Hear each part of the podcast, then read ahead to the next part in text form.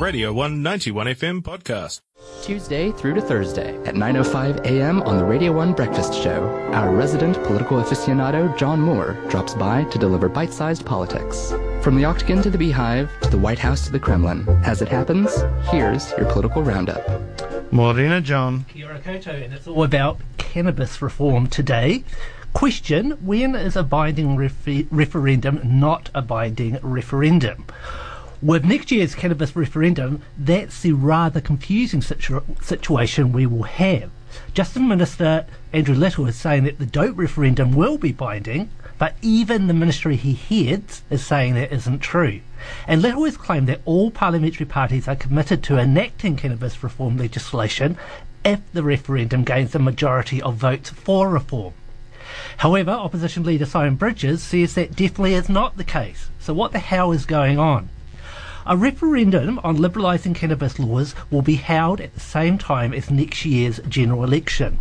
And the government has said it will have a legislation already drawn up for cannabis liberalisation before the referendum is held.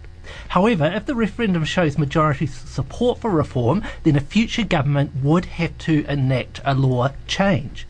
And a future National League government may possibly refuse to do that. The current government does actually have the ability to make this re- referendum effectively binding. It could do this by having a bill passed ahead of the referendum, which would be activated by the referendum vote. This would effectively mean that a future government wouldn't have to do anything to enact the legislation. The process would basically be automatic. And this is the process that the Green Party has pushed for, but the coalition government has rejected such a proposal. And this is despite Justice Minister Andrew Little claiming that the referendum will actually be binding, which clearly it isn't. The Green Party has been delivered a raw deal here. The cannabis referendum is part of a deal between the government, made up of New Zealand First and Labour, and the supporting Green Party. As part of the Greens' commitment to supporting this current government, the party was promised a binding referendum on dope reform. However, that is clearly not what we are getting here. The Green Party is ostensibly fine with the referendum process that Little has put in place, although they have expressed some disappointment that the outcome of the referendum will not be binding. Green drug reform spokeswoman Chloe Swarbrick has said the party has succeeded in government negotiations on cannabis reform. But of course, this just isn't true.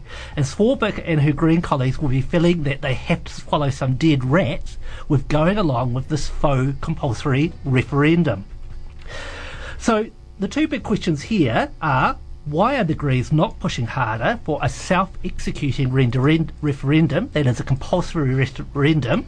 And two, why is Labour blocking such a move? In terms of the Greens' passiveness, this is very much the party's mode of operation with the current coalition government. The Greens want to be seen as radical and bold, but they lack the will to push the government hard on policy reform, and this could hurt the party at next year's election. In terms of the government not backing a compulsory reform, this is pretty much all down to New Zealand First, who don't want to be seen as leaning too much towards dope reform. New Zealand First are supporting this non-binding referendum, but don't want it, don't want policies and legislation being automatically enacted if the referendum passes.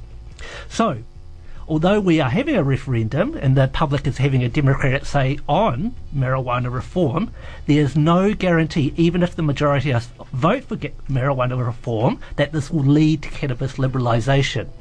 A sad day for democracy. All right, thank you for that, John. Have yourself a wonderful day out there in our beautiful democratic nation of yes. Aotearoa, New Zealand. Thank you. This was a Radio 191 FM podcast. You can find more at r1.co.nz or wherever quality content is found.